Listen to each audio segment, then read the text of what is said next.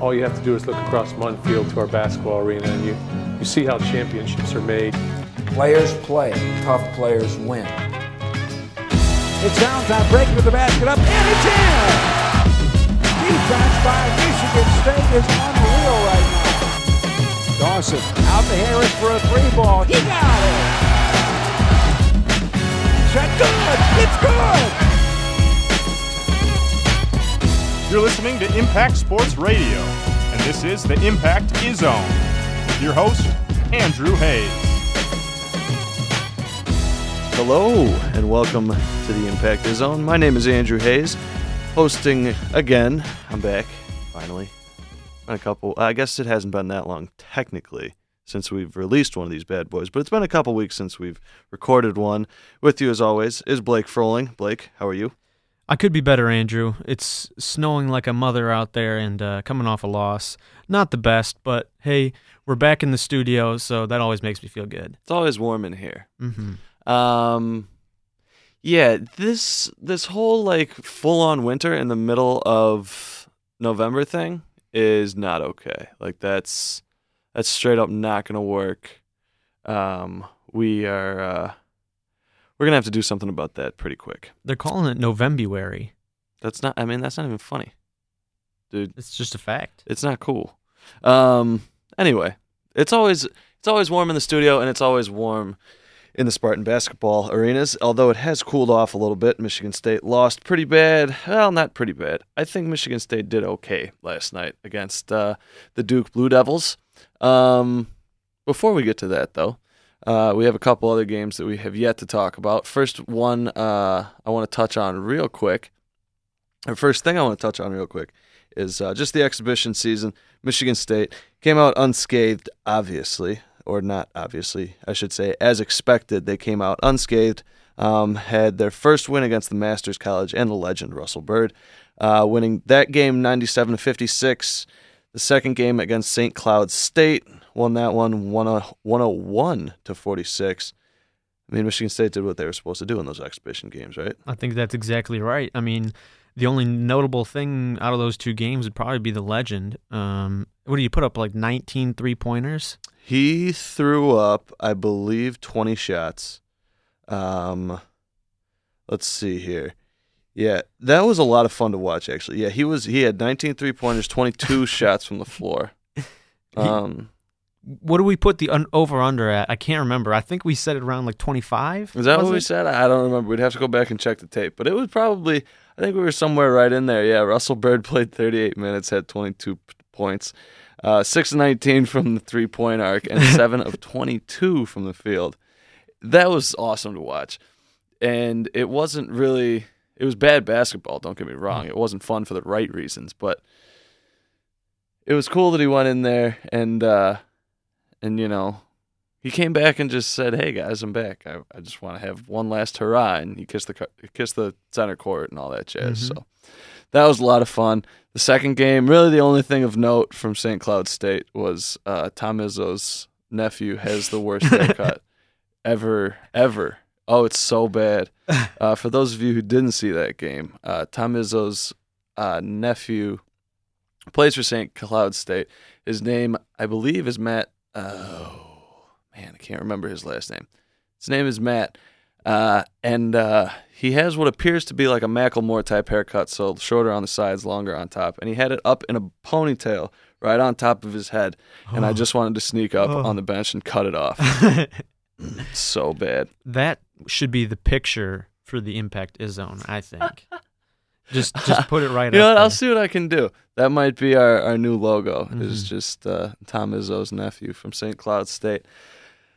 But uh, let's talk regular season now, because as as much fun as the exhibition season was, the regular season has been exactly the opposite of fun. It's been nerve wracking and uh, Mhm. and even ugly uh, when it comes to yesterday. We'll start with the Maryland game. Michigan State, they or not Maryland. I keep saying Maryland.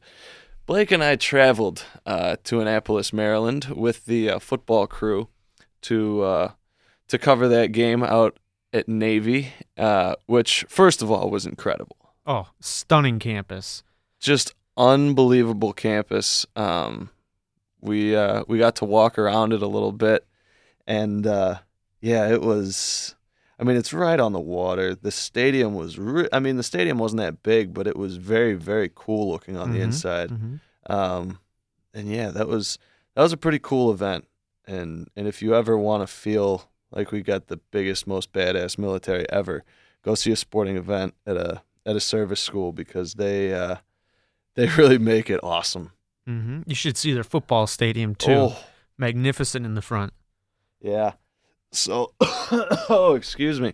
Michigan State escaped the Naval Academy. That's, uh, I believe, that's the way I put it in the recap, and that is putting it lightly. Uh, Michigan State should have lost that game, probably. Mhm. Um, they they ended up winning it um, by a final of 64-59, but there was nothing. Michigan State, by the end of the exhibition season, looked polished, or if not polished, then at least cohesive enough that they were going to be able to give some teams some trouble early on in the season. A lot more than I thought they were going to. They didn't as looked as discombobulated as I thought it was going to be. Um, they looked Michigan State looked promising. And then Navy happened. Now, I will say this, and this is one thing that I've kind of forgotten about, or I had kind of forgotten about. That was a true road game for Michigan State. And as as bad or as or I should say it this way. As bad as Navy is perceived to be, that's still a road game in college basketball. And that's never easy to do. No matter who your opponent is, crazy things can happen. hmm That's why the bigger schools, Duke, Syracuse, they never play true road games Absolutely. before the conference season. And it really pisses me off because that's how you really find out what kind of team you have. And it's only going to help you going into the conference season. Yeah, it's. Uh, I mean, but I think that's one thing that Tom Izzo does a great job of, and that's one thing that he's not afraid of, and he knows that it might hurt his team in the short run, but in the long run, it'll make him better, and that way, because you know, even those, I I feel like those are those throwaway losses late in the year, the when it comes down to tournament time, the oh yeah, Michigan State lost a an early road game to a, a lesser opponent, but that's kind of throwaway. What Mhm. have they done lately? Right. That's the main thing that the committee looks at. And and even when they win, they say, well, they they play on the road, they get these true road games that shows that they're just a tougher team. Absolutely. But anyway, back to the game. Uh, Travis Trice won Michigan State that game. Plain and simple. There's that's that's not overstating it. That's not uh, that's not putting too much praise on one guy. Travis Trice won Michigan State that basketball game. Uh, he went for 25 points, played 34 minutes, which is a lot for him. Um, he had uh, five boards and five assists. Just took over in the second half. I think he scored 17 of the team's 28 second half points, if I remember right. Um, yeah, just uh, that that game does not end happy for Sparty if Travis Trice is not on the court. Well, the one thing that really surprises me the most about Travis Trice is how aggressive he's really being on the court with his scoring. Last year, he was more of a facilitator because he was in that backup role. So he just got the stars the ball all the time. And I was afraid that that mindset would carry over to this year when they need him to really step up. And and really, he's he's done a perfect job for Michigan State, especially with, with Branden Dawson disappearing in the second half and Valentine only scoring five points on one of five shooting from deep. Forbes only one of eight shooting on the night, which that could be attributed to his hand problem. And of course, the worst news of all, your boy Alvin Ellis going down with the sprained ankle. Doesn't that just figure? Yeah. I mean, yeah, really, I should be apologizing to Alvin because I should have known that the moment I hitched my cart to him, he was going down for sure. And uh, I have no excuse for this. It's just the way that it goes. If I think you're going to do well, you're not, which is why I never uh, root or I never pick Michigan State in anything or rarely pick Michigan State for things because I just assume that my heart's going to be ripped out at some Mhm. point. Um, but yeah, Alvin Ellis goes down. Um, from what I've heard, Tom Izzo's quote was, "It didn't look good." Um, but I, I haven't heard anything other than it's swelled up huge, Mhm. and uh, he has not been able to practice on it much. Um, he the quote I believe was he will be extremely uh, limited if he plays or if he was going to play last night. It would have been very limited. He didn't get any time last night. did? No, I did not see him on the court. Okay. I, I ask. I, I will admit I watched most of the game last night, but I had an I had another job uh, to uh, to do while while the game was on. So Blake had to do the recap and and do all the, the tough stuff. Um, but yeah, the uh, the Navy game was ugly, and Michigan State looked like they lost their ability to or willingness, no ability to cover a ball screen, which is bizarre especially because that's one thing that Izzo has harped on so much Mhm. about Costello and Schilling is they defend the ball screen so well, and that was non-existent in Annapolis. And I think a good word to use to describe the midshipmen was pesky Mhm. because they just kept hounding and hounding Michigan State the whole game. And even when State would pull away in the second half, you'd think, all right, this is when they're going to make their run, game's over. Navy always came back and made those runs, and it it wasn't like like a like a quick thing. It was just gradual. They just kept coming at you, and it was it was kind of frustrating to watch Mhm. because their defense was just so tight and they just wouldn't go away. And, and I think Coach Izzo said that's because of their service mentality. Maybe that that could have been attributed to it, and they really made a game out of it. I mean, in those last couple seconds, they had a chance to, to tie the game. Absolutely. That was one thing that I thought was impressive about that game was Navy acted like they were being disrespected by Michigan State even being in their building, which I thought was impressive, and not because of anything that Michigan State did, but just because everyone already thought, okay, Michigan State coming to Navy, this will be blowout, whatever. I think that kind of got into their heads because watching that game, they seemed they seemed to be taking that game personally, and that was awesome to watch. Mhm. I didn't. I wish Michigan State had played like that. So that was one thing that Izzo talked about in his post game press conference was uh, somebody asked him, you know, did your team look past Navy and maybe onto the Duke matchup? And Izzo said, usually I would kind of give you that excuse and allow you guys to run with it, but this is the first game of the regular season, which I completely agree with. Mhm. You can't if you can't get out for the first game of the regular season. I don't care if you're playing my eighth grade basketball team that you you are excited for a new season. You're Mhm. jacked up just to be back out and have games matter again. So I yeah I I anybody who says that I think is over or is trying to bail Michigan State out for just not playing well. hmm And don't forget, Navy's star player, Worth Smith, he That's got right. hurt in the first half, only had seven points. So if he stays healthy that whole game, we could be looking at an 0 2 Spartans team right now. Yeah, it was uh it was a bit of a head scratcher, really. And like I said, if Travis Trice doesn't come in with 25, that game is that game is incredibly sad. And you look at some of the stats, Branden Dawson scoring 2 points in the second half is is mind-blowing. It seems like he was regressing to the Branden Dawson of old, where we talked about the questions with his motor. He just kind of blended into the background, kind of similar to in football, where you try to get blocked and just Mhm. let the other team run all over you. I yeah, I don't know. I don't understand what's going on there because I I I wish I would pay better attention to it, and I, that's something that I got to start doing. Is if I don't see Branden Dawson score in like four straight possessions, I'm just gonna start watching him Mhm. and figure out why is this happening. What is he doing differently when he goes on those stretches of just straight up disappearing? where does he go to? What is what is the defense doing differently? What is he doing differently? What is his team doing differently that causes him to just not do anything Mhm. for 15 minute stretches? And he looked good and really good in the first half. He had a couple alley oops. He was running the floor. He was poised to have a breakout game, and then just nothing. It was it was really weird. And that's the other thing, you know, that game he he showed off that turnaround a little bit, and that's something that he's Mhm. been exhibiting more fre- frequently, which I really like. Um, it gives him, you know, one more weapon where def- defenders can't just go straight for that drop step. Mhm. They gotta they gotta respect and stay up on him. Um, but two points in the second half after scoring ten in the first is just it's not it's not enough from him. No. And if you want to score I would rather have him score six points in each half. So Right. at least that way the defense is more worried about them. hmm Because you score you score two points in a period, they're gonna stop. They're gonna forget about you for a little while. Yeah, and the outside shooting was was not the greatest either. Without Travis Trice, I mean, you look at Valentine going one for five. Ellis had only he was 0 for one, and Forbes going one for six.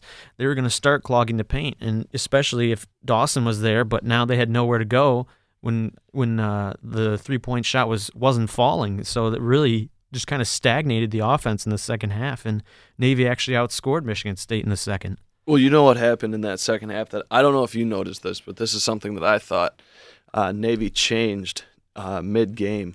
They started guarding Michigan State from sideline to sideline and about five feet after Michigan State crossed half court. They said if you're going to beat us, it's going to be mm-hmm. inside. You're going to have to drive the lane. You're going to have to have your big men score points.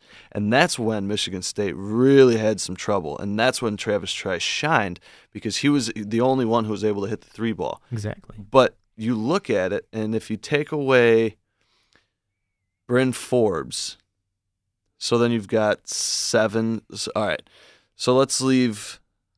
So Travis Trice has got what? A quarter of. Yeah, he's got, or no, he's got almost a third of Michigan State's three point attempts. Michigan State did not have many three point attempts at all in Mm-mm. that game. They had 19 total. That's Russell Byrd numbers by himself.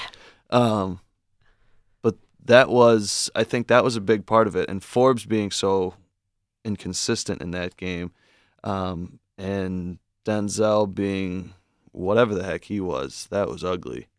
Two for Um, ten. That is ugh. But I, I do give credit, and that was one thing they kept saying, and one thing that you had to keep in perspective was Navy played a heck of a ball game.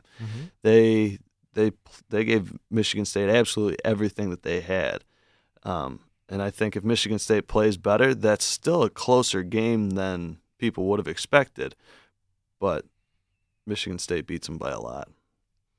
Um, yeah, God, and then the best part was after the game. Uh, we went back to College Park, back to the campus of Maryland University.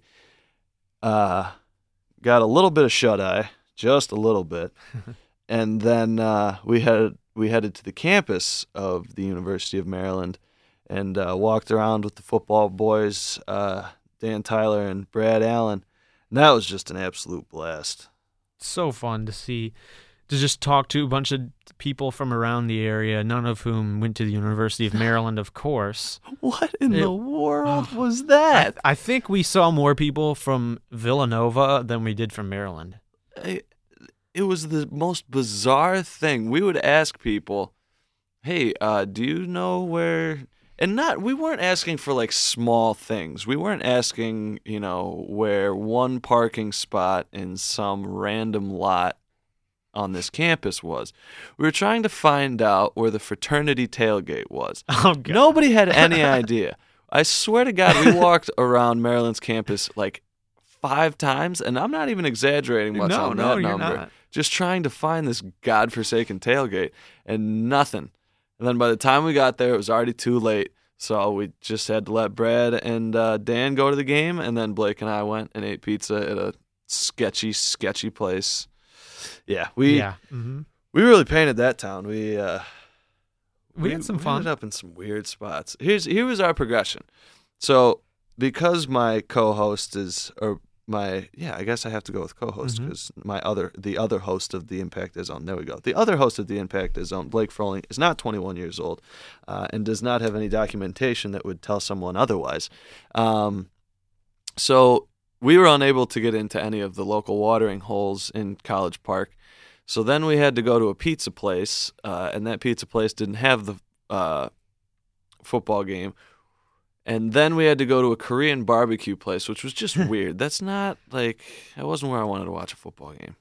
no it was kind of weird Yeah. i've never been in a korean barbecue before Yeah, but they did have some out of this world popcorn that was some of the best popcorn Oof. I've ever had in my entire Yum, life. I don't know what they did to it, but it was fantastic. probably just put it in the microwave Yeah, and then we just ended up back at the hotel room because Oh, the no. game was. Oh yeah, we stopped at a bowling alley. yeah, we went to a bowling alley because we thought we might. Yeah, and then that was no good either. Yeah, we.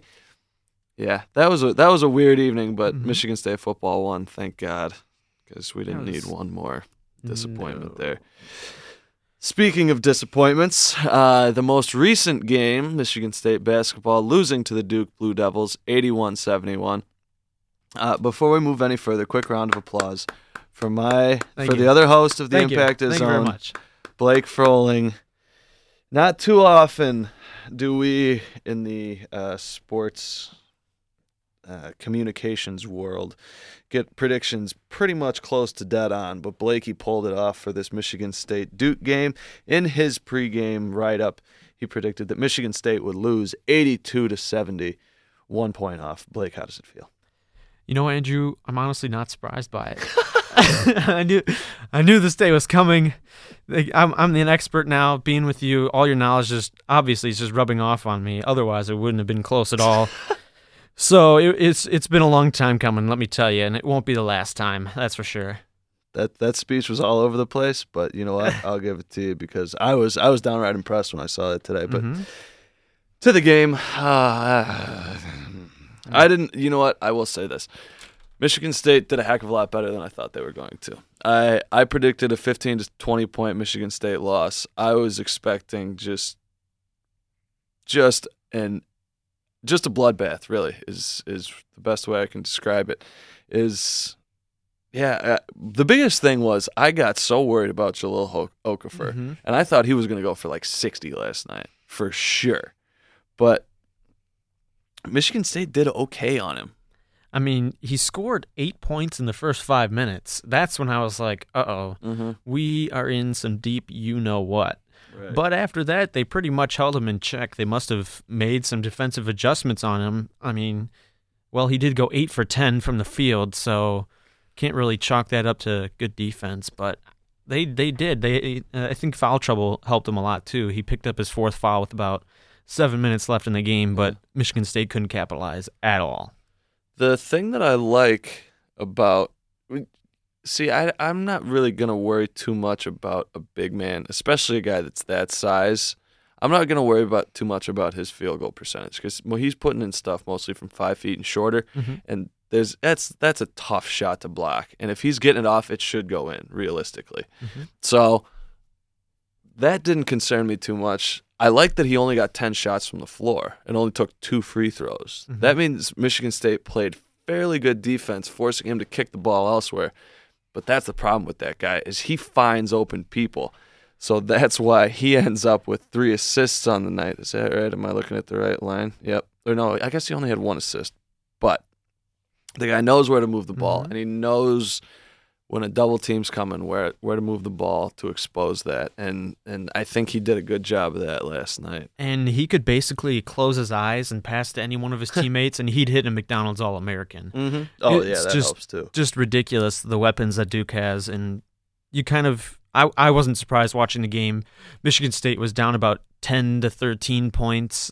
Basically the whole time they'd make a couple runs and cut it close, but Duke actually led all forty minutes, wire to wire. I was wondering about that. Yes. because I saw Duke scored the first two buckets, and I thought, okay, Michigan State's not getting a lead here. No, they never had the lead, and it was just kind of like you accepted it that Mhm. they were going to lose, that they weren't going to make a comeback because Duke was just too talented. You can't, you physically can't cover that many star players at once. You're, they're always going to find the open man, and they did, and it's just Im- impossible to beat that. I mean, it's it's just mind-boggling the amount of talent they have.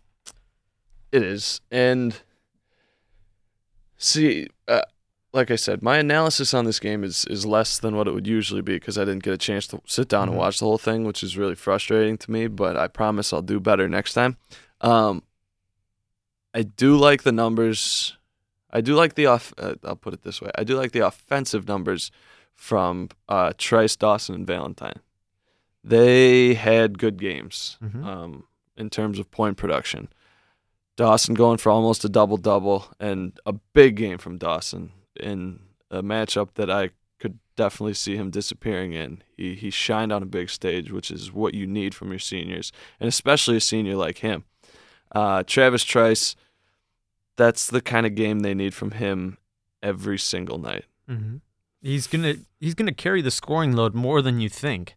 He the whole offense runs through him, Mhm. and if he's clicking, Michigan State's clicking. And against almost any other team in the nation, if they play like this, they're going to win. Mhm. Well, and that's the thing is, uh, I like, and that's that's what I like about Travis Trice is, like in that Navy game, he's not wor- he's not worried about what role he has to play in this offense. He wants to win basketball games. So if the rest of his team's messing around or not able to hit the shots they need to make in order to win a basketball game, Trice has no problem this year with just saying, "Give me the mm-hmm. basketball. I'm going to go try to win this," which is good, kind of. I don't know that he's a talented enough player to do that. Just from he's not the type that's going to go hard to the hoop. He's going to let loose floaters and things like that. Um, because he's not big, and I don't know that he knows how to get his body in Mhm. uh, Derrick Rose like positions to snap his knee and upset an entire. I'm just kidding.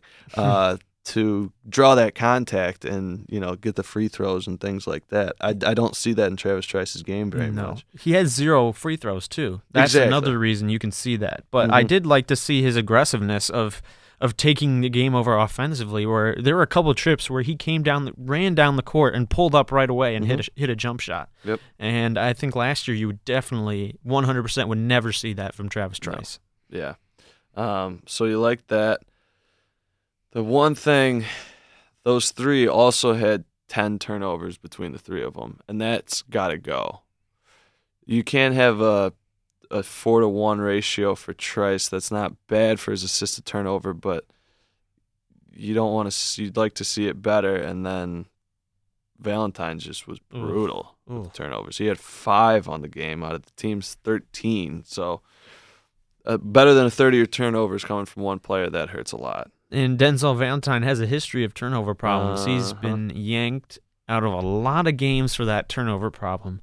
But Duke did play some phenomenal defense. As- Again, going back to that star power they have, they were so deep and everybody can play, including defense. So you can chalk it up to be, to playing one of the best teams in the nation for all those turnovers. But but five against anybody, that's just inexcusable. Yeah, it's so. I mean, that's really what killed them Is you can't turn the ball over, and that that right there is the difference. Is Mhm. Michigan State had to play a near perfect game to beat Duke yesterday, and 13 turnovers is not going to cut it. And that's one less than they gave uh, UConn last year, for the record. And can we talk about Tum Tum there? See, he, like to. I can tell you have something to say, so I'll just get my two cents in, and then you can you can uh, go off, whatever you want to do. But Tum Tum, it was it was interesting to watch him because he showed some flashes of brilliance at times where he got in the lane and got in perfect position, and then he'd just pass it right out, where he could be more aggressive and put it right up and get fouled at least, or get a layup. So while you would like to see him shoot more, he only shot, he only went one for three from the field for two points. But what I liked about him is that when he had the ball, he wasn't afraid to attack the hoop. He just kind of needs to learn how to finish. He's kind of like the smaller version of Matt Costello last year, where he'd get the ball, get down low, into good position, and just would never look at the basket. So he can set up his teammates really well. He set up Dawson really well in the second half for a mm-hmm. huge slam. So flashes of brilliance, but Michigan State really needs him to score just a little bit more off the bench to give teams another guy just to look at offensively. All right. So here's, and I'm stealing this almost entirely from uh, Rico Beard, um, who is a Detroit uh, sports radio person um, who covers Michigan State basketball, because I heard him talking about this after the Navy game. And I, it really upsets me when people come up with analogies that I should have thought of on my own. um, but he pointed out the fact that First of all, Tum Tum is so fast. His feet are so quick. Um, that's what makes him such a good defender. That's what makes him so good as a point guard. Is he runs that ball up so he runs it up faster than anybody else on the team. I got to get a stopwatch so that I can start timing how fast that ball gets up there because it is wicked quick. Now, uh, and because of that quickness, he can get to the hole and he can get past the one-on-one matchup at the top of the key why he doesn't want to just throw it at the rim blows my mind. It's frustrating to watch. Because and this is where Rico came in to to to put thoughts in my head that should have already been there. Basically, he just has to watch some tape of Kalin Lucas. Mhm. Because that is a guy who completely and totally made a living going to the hoop and getting hit. I could see that. You know what I mean? 100%. Yeah. and that's why like uh, you your face right now is the same one that i made when i was listening to this conversation between two sports writers i was like oh my god that's dead on. and it makes so much sense you know mm-hmm. it's so simple and it's one of those things where he doesn't necessarily he doesn't need to make any of those No. yet the more he goes up and throws the ball at the basket, though, it's just trial and error. You figure out how you got to p- position your body and what spin to put on the ball so that when you get hit in that spot, you know how to put it up in the glass or off the glass and get and one. hmm And the- Michigan State right now isn't really depending on him at all to Correct. score. So going down there and throwing those shots up with the hope of getting fouled, that's not going to hurt the team much at all. Mm-hmm. When when you're going from not looking at the basket at all, like zero. I don't think his eyes ever saw the rim sometimes where he'd get just I could just picture him getting in the perfect position, making a nice move to drive into the lane, and then just kicking it out every single time. And you knew it was going to happen. So if I'm defenses, I just don't respect him that much anymore when he's driving down into the lane.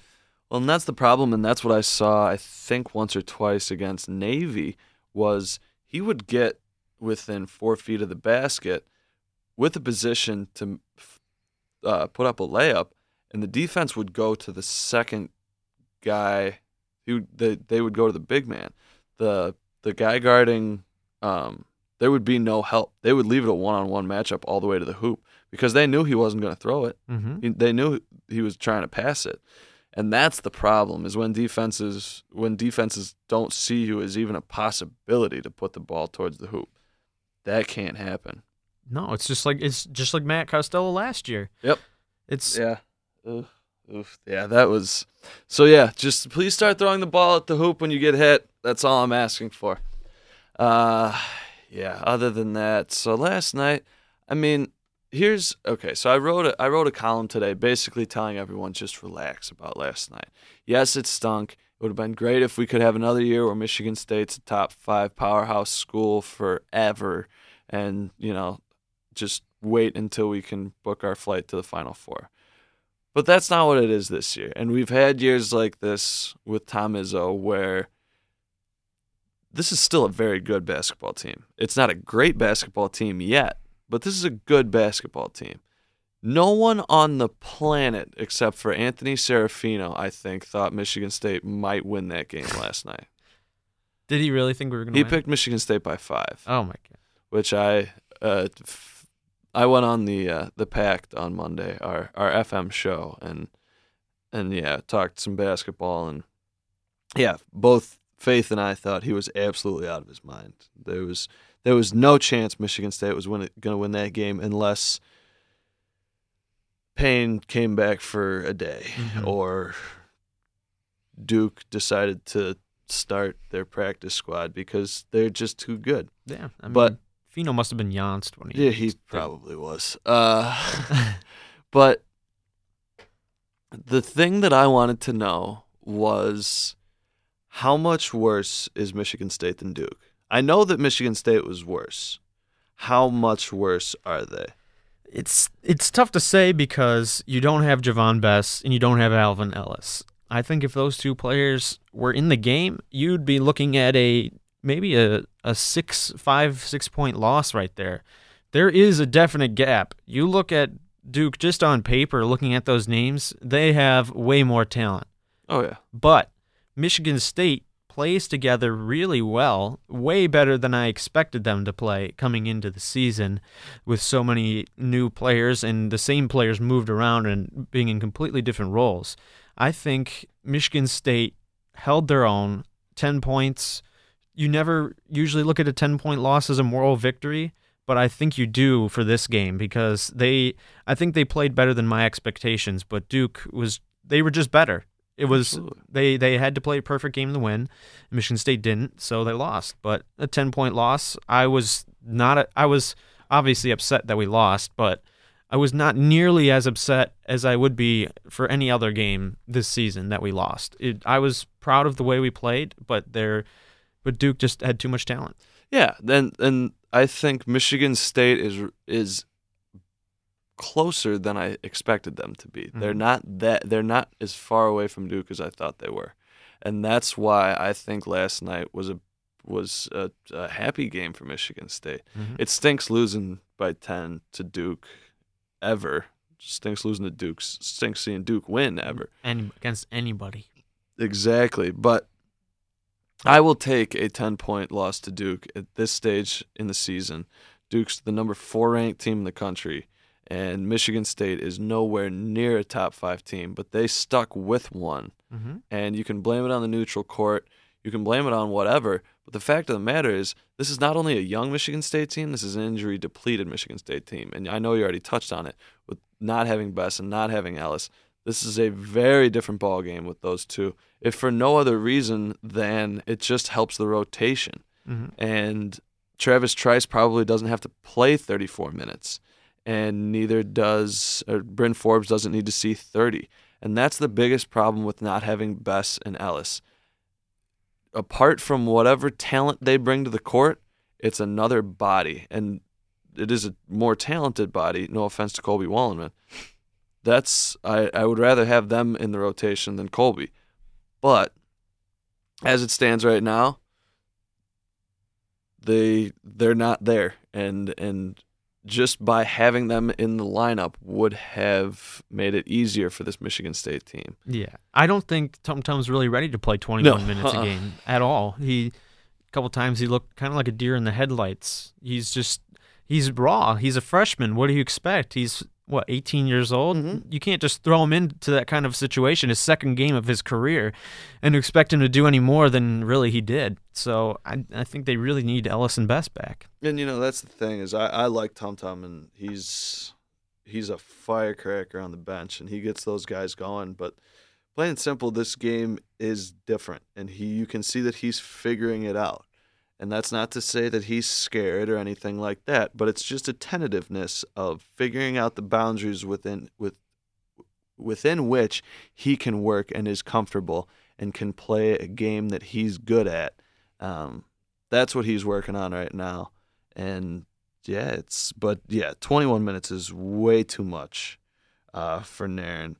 And but that's the spot Michigan State is in right now. And once at least Ellis is back, I don't see him being out much more than two, three games. I think they'll probably take it a little bit easier on him and go a little slower since they have a couple cupcakes That's true. coming up before they get into the teeth of the like the Orlando Classic where we could play Tennessee or Marquette and then most likely Kansas. They'll definitely have him back for those games. So I think they'll probably just just kind of ease him back into the rotation. And I think hopefully Bess should be back around the Kansas game. Wouldn't I that be think around a month? They're saying, yeah. So we could see him back by then as well. Yeah, I'm really. I said this to Blake over the weekend. This sounds weird, and I never wish injury upon anyone, but I am kind of glad that Javon Bess got injured before ever seeing any court action so that this wouldn't upset me so much. like right now, I just never know what he could be. Like I have no idea how he's going to be. So ignorance is bliss. is kind of Exactly. what That's that's exactly where I'm at with this. So can't wait for him to get back, I think. I don't know. But the the anticipation is made much easier by the fact that I've never seen him play in a game before. So yeah, Sparty's uh they're gonna be fine. I, I really in as much as I feel like a homer saying it and you know, it's just it's it does it seems like I'm trying to rationalize this. I really don't think a 10 point loss to Duke is that bad. And honestly, I don't really think anybody's panicking yet. No. Uh, losing to a much better Duke team, ranked four in the nation, and we're only 19. Yep. Only losing by 10, I think people are either indifferent or maybe somewhat okay with it. So I don't think Sparty Nation is really panicking, and there's a lot of bright spots to look at too. So I think when you get into March, this team could could be sneaky good if they especially if they get on a roll. Well, uh, yeah, it's uh, a lot of question marks. That's that's really all it boils right down to. A lot of question marks, but Michigan State has a uh, has a little bit of a break here now. Um, they've got three games, through, yeah, three straight games really. Um, they play one regular season game here in East Lansing against Loyola Chicago, uh, and then they start the Orlando Classic. The first game is played here in East Lansing, um, and then moves down to Florida. Uh, for the remainder of the tournament, Michigan State plays Loyola, and then San. Or for the Classic, they play Santa Clara, and then they play Rider College. Um, hmm. uh, and then the next round they play the Georgia Tech or Marquette, and then in the championship, assuming they make it that far, they would play Kansas, Rhode Island, Santa Clara, or Tennessee, depending on how that goes. I'm excited. I, I hope the good teams win so that Mm-hmm. we can see, because that's really all I'm at right now. Let's just see how Michigan State progresses. If every f- four games we can have a tough matchup and just it's like a progress report, so we can slowly figure out how Michigan State is developing as a program. Mhm. I, it sounds weird, but I think I would be more okay with a loss to Kansas in the championship game than a win over Tennessee. I don't know. Kansas like is a that. terrible basketball team Uh, this year. Apparently. okay, okay. I mean, they were playing against a professional team, so what do you We'll- expect? We'll get to that in just a second, but go ahead. I mean, yeah, I mean, it's it's good to see where your team's at, and a loss. If if it's a close loss to Kansas, it almost looks better on the resume than a win over a lesser team like Absolutely. Tennessee or anybody else in that tournament.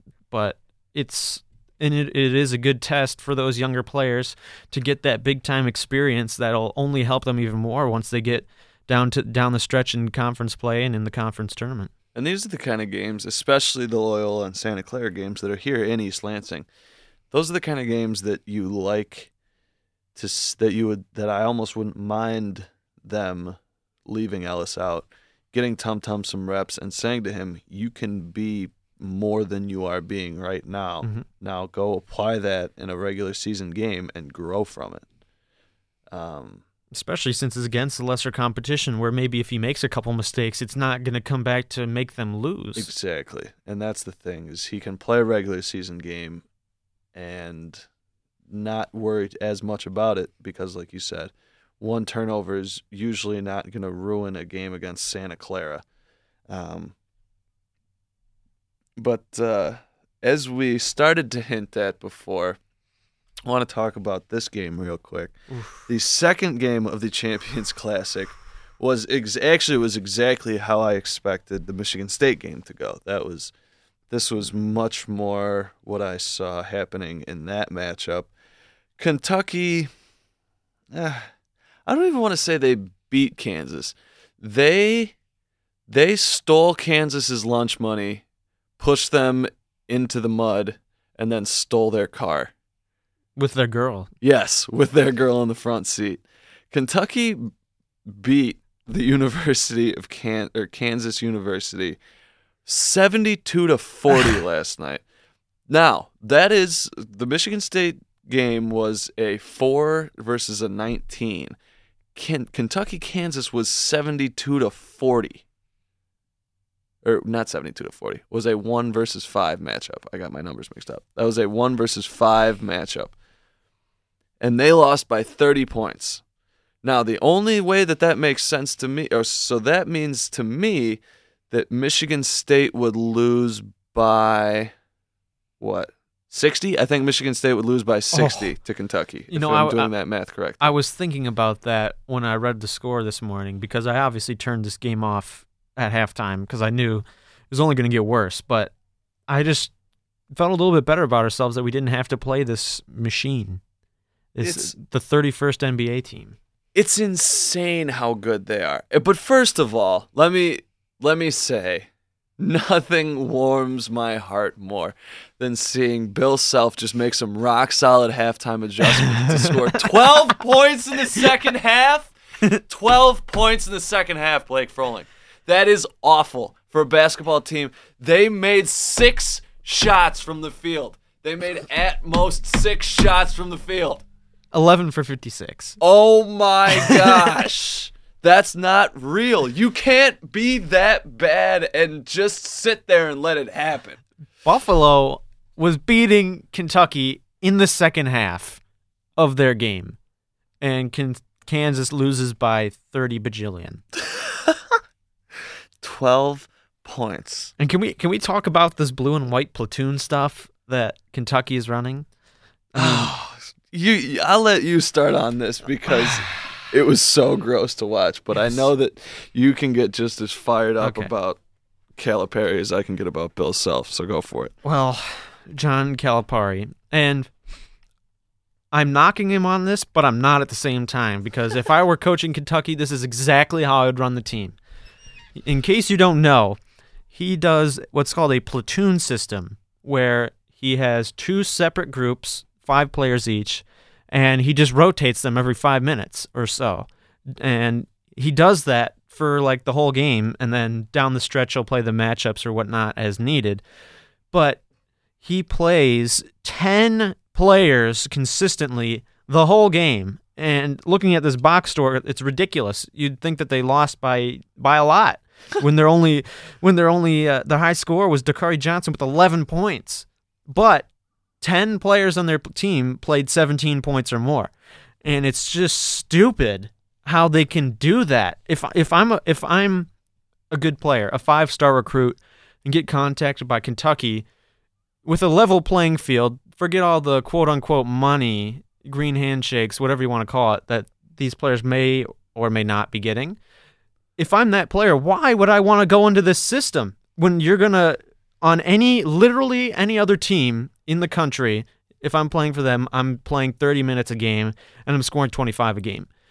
And you go to Kentucky and you score eight points a game and play 17 minutes a game and it's just disgusting to watch. And he, and one of the worst things is Calipari gets this smug grin on his face. He says, "We don't call them subs, we call them reinforcements." Oh, he's just the worst. Oh, it's like he knows he's the worst, and he's just trying to get me riled up. and let me tell you, it's working.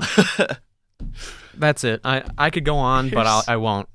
Here's my takeaway from that game. Other than Bill Self being just an absolute disgusting excuse for a X's and O's coach. Dear God. Oh, oh man, that's so bad. Anyway, watching it. Speaking of in- in-game coaches, I don't know if Calipari will ever call another play, draw another thing on a whiteboard in a game ever again No. watching him watch his team last night was I don't even know how to describe it. He was like it was like he was impressed with what they were doing. Like, wow, these guys are as good as I thought they were. Did you see that over there?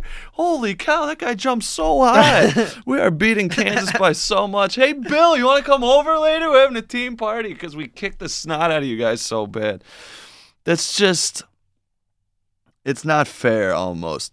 And I think but I think you bring up a good point in that this team is so diluted. And I don't mean like delusional. I mean like diluted as in watered down as in they don't get big numbers from anybody. So you make a very good point here and I don't know if I would rather be in the machine that is Kentucky obviously getting looked at because there's other good players around me or be somewhere else and have people come look just at me rather than being there because of everyone else mm-hmm. that's around me. And that's a really interesting thing that I had never thought about before just now. And uh, I wonder if that this is going to be something that we'd have to keep an eye on for. I think it'll start to precipitate a little bit, maybe two, three years from now, after you have a couple classes, because this is only round two of full on one and done system, I think. Well, a system that's really, really committed to that. Mm-hmm. I, I can't remember another team that has been strictly, we're going to bring in the best freshmen for a year, see what they can do, and then send them on their way. And two interesting stats I learned from watching the game last night. Talking about this this whole diluted system, Anthony Davis in 2012 won the Naismith Player of the Year award, number one overall pick in the NBA draft. He was fifth on the team in shots attempted in 2012. Fifth. That's just you don't hear that for the Player of the Year, fifth on the team. And the second interesting fact I learned while listening to ESPN was that if you take the average height of Kentucky, they are not only the tallest in NCAA all divisions, they would be the second tallest team in the NBA. Okay? That doesn't even make any sense. No, that I don't know. That's it's mind-boggling, honestly. The Portland Trailblazers, by the way, if you're wondering, are the only other team that's taller than them, and they showed the stats, and it's by about 0.2 inches. It's not that much of a difference. It's the the average height is 6'10. Okay, that is just. Do we? Does Michigan State even have someone that's 6'10? Uh, no. No, exactly. And it's just not fair. And I'm afraid of them. and I'm so glad that we got them last year instead of this year. Uh, yeah, Kentucky. It. I'm not gonna play around with the undefeated thing because that's that's one thing that people have been saying a lot uh, about the Kentucky team, and I think they could. I don't think they will because that's such a hard thing to do in college basketball. Winning on the road is so tough. It just seems so weird that the 2005 Illinois team yeah, was able to do it. Of Yeah. of all the teams that you think of that maybe have a chance. right. That It- team was sick. but- Yeah. Um, yeah, it'll be uh, it'll be interesting to see how they progress throughout the season because beating Kansas, the number supposedly the fifth best team in the nation, absolutely embarrassing them is is a major statement early in the season. But Kentucky lost their Champions Classic matchup last year and ended up in the ship. So we will see how that progresses and we will see how all of it carries out as we uh, carry on in this season. As I said uh, earlier, Michigan State plays its next game against the University or Loyola University Chicago uh, this Friday uh, here in East Lansing. Tip is scheduled for seven o'clock. Uh, don't really have a scouting report on Chicago, uh, Loyola Chicago. Uh, I can tell you that it's a pretty nice university. I know some people that go there, all good people. Uh, other than that, I don't think Michigan State should have a problem with this team.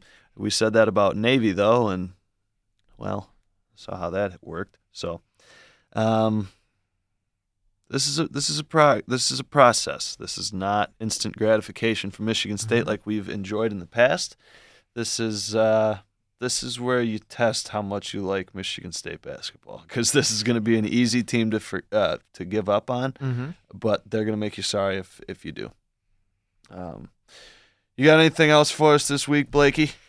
Well, one another bright spot you could look at if you're looking for bright spots is looking beyond the box score a little bit, seeing how Marvin Clark Jr. played against Ooh. Duke. He he did pick up four fouls, but when he was in there, he did look like he really played bigger than his six six frame. Is that what he, He they is list him as? six. Yep. he played a lot bigger than that. He had two offensive rebounds, which was really impressive. And the commentators were actually raving about him, talking about how good he looked in the limited amount of playing time he got. And I think if he continues to develop like that, we saw in Navy, he's got a good outside shot as well. He could be a lot better than people's expectations coming into the season. I uh, I'm gonna do this, um, because why not take out two in one season? No. Uh, No. no, I already hitched my ride to it. okay. I already hitched my. I've already thrown this one out there, so this is not a new prediction. I just don't know uh, what it's what's going to happen once I say it on here. I've already put it onto the Twitter sphere and FM airwaves, so uh, I think Marvin Clark is going to be an All American by his junior year. Wow. Bold prediction. Yeah, um, and I don't even think that's much of a stretch because the guy's huge. He's massive, six six, stronger than Branden Dawson. Um, can shoot well from outside. I don't know. Has he missed a three pointer in the regular season yet? Mm, I you'd think he went. You have to check Elias Sports Bureau for that one. I'm pretty sure he went two for two Oh, nope. at Navy. he missed. and He missed one. He missed a three pointer oh, okay. last All right. night. So he missed one last night, but still shoots it fairly well, and and it it doesn't look like he's getting lucky throwing it into the hoop. Looks like he knows what he's doing. And once he figures out a post game and how to use that massive size, and that's why I love that he's working with Branden Dawson, a guy who's built similar to him and can show him, listen, you don't have to be 6'10 to go in amongst the trees. This is how you utilize the body that you have. I think he will do that, and that's why I think in a couple of years he's going to be one of the marquee players for Michigan State basketball. Uh, yeah, we we hope. Or next game he's going to have his hamstring fly out the back of his leg, and See, it's, pro- it's probably why Derrick Rose hurt his knee twice, right? Because you were ta- you must have been talking about him to somebody. well, of course I was talking about him. He was the MVP, and okay, no, you now you now you just push my buttons. It's going to get me all fired up. We don't have time for this. This has been the Impact Zone. My name is Andrew Hayes. We're done for this week. Uh, if you have any questions for us, think we screwed up, think we should do something better, tweet at us. Mine is at ishonhays22. Blake's is at B- Froling, B B B B Froling, the remix version. Uh, we'll be back next week. Talk about some more of these uh, small time matchups. Keep you updated on all that's going on in and around college basketball. Thank you very much for listening. Wishing you a very happy week. Stay warm and go green.